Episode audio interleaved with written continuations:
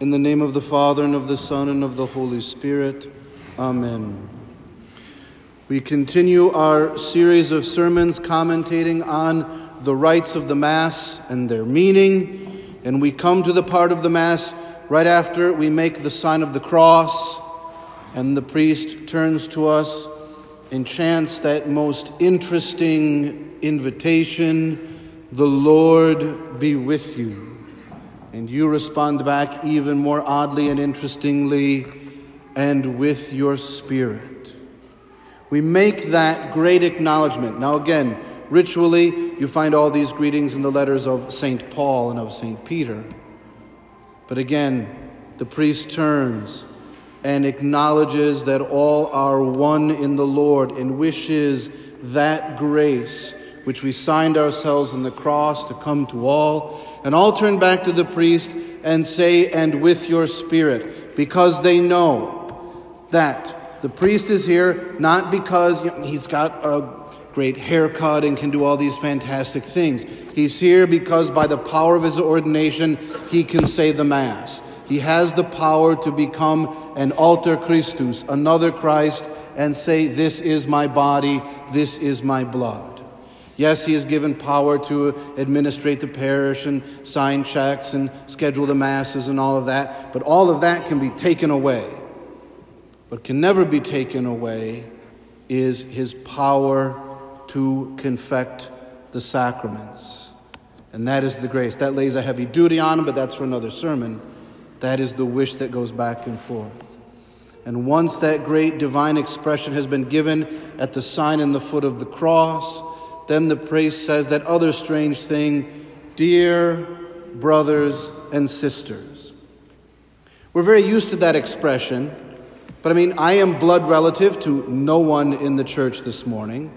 I know some of you better than others because we've spent more time together. I've heard more about your life experiences and so forth, and yet we use that intimacy of term.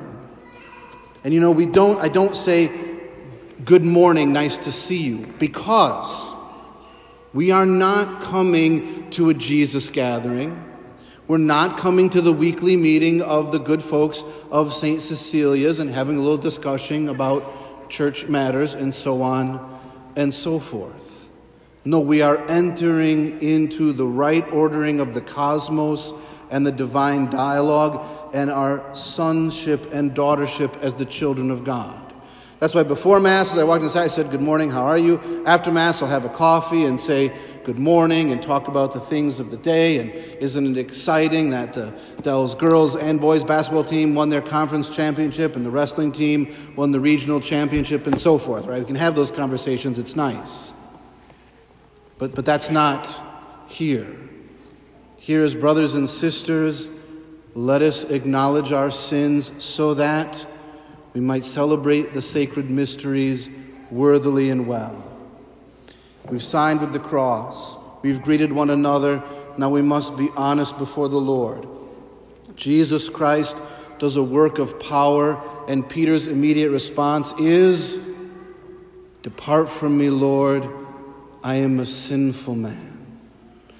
Christ gives this parable in the temple of God, there is the Pharisee who stands and I thank you, God, that I am not like other men. I do all the right things. And then there was in the back corner the tax collector who knelt down, beating his breast, saying, Be merciful to me, a sinner. And Christ says, I tell you, that latter one was justified. That's why when people say to me, Father, does it bother you when people sit in, way in the back of church? I said, No, I assume they're all just in the back, they're beating their breast saying, Have mercy on me, a sinner. But we all do that moment, not to be psychologically or spiritually masochistic, but to say, I stand here before God and I acknowledge in the first place that I am a sinner. And it is in that acknowledgement, like when the centurion falls down at the foot of cross whatever it may be, we make that confession and it enlivens our hearts. There's that brief moment. Let us acknowledge our sins, and then I pause silently. Now, again, I don't know if you can recollect your whole moral life. I, pause, I breathe in and out three times. It's about nine and a half to ten seconds. So if you can recount your whole moral life in nine and a half seconds, wow, good for you. That's why preparation before Mass is good. But if we enter into that actively, consciously, it'll bring up to our mind what we must bring to the confessional, right? The act of contrition before Mass is not the sacrament of penance, but it disposes us rightly and humbly. Any venial sins we have can be cured. And we chant out for mercy, it is heard beautifully in heaven. And then in that deep acknowledgement, we acknowledge who we are before God. Then immediately thereafter, there is that brief pause of a breath before is intoned Glory to God in the highest, and on earth, peace to people of goodwill. You know, those first two lines are the repetition of the angelic choir at Bethlehem. The angel appeared to the shepherds and said, Yea, I bring to you tidings of great joy.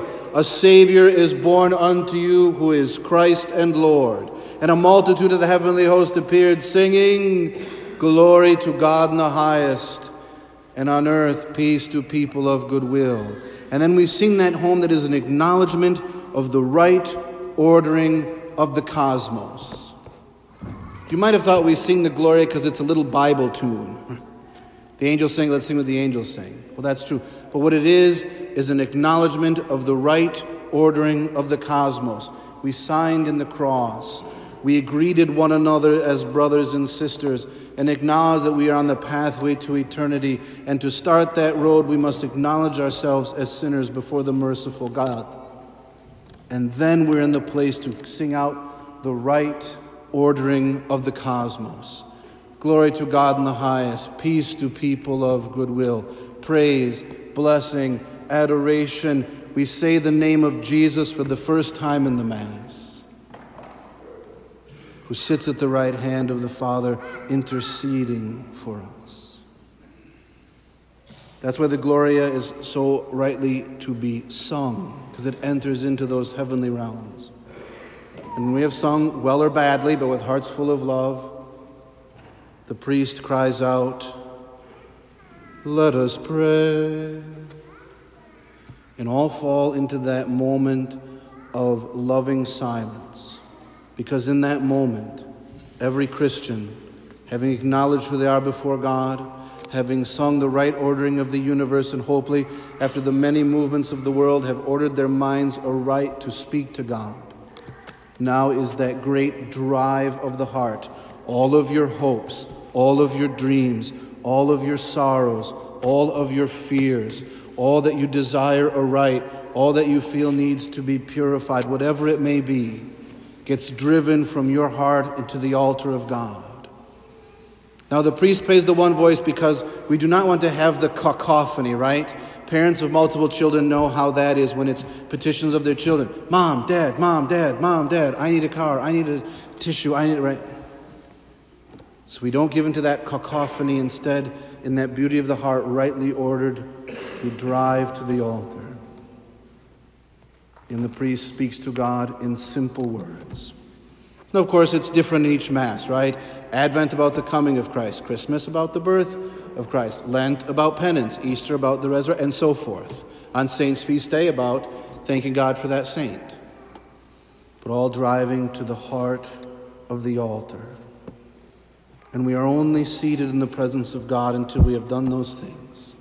Rightly ordered before God, rightly ordered in our minds about the nature of the cosmos, ready to hear the Word of God, which we'll talk about next week. In the name of the Father, and of the Son, and of the Holy Spirit, Amen.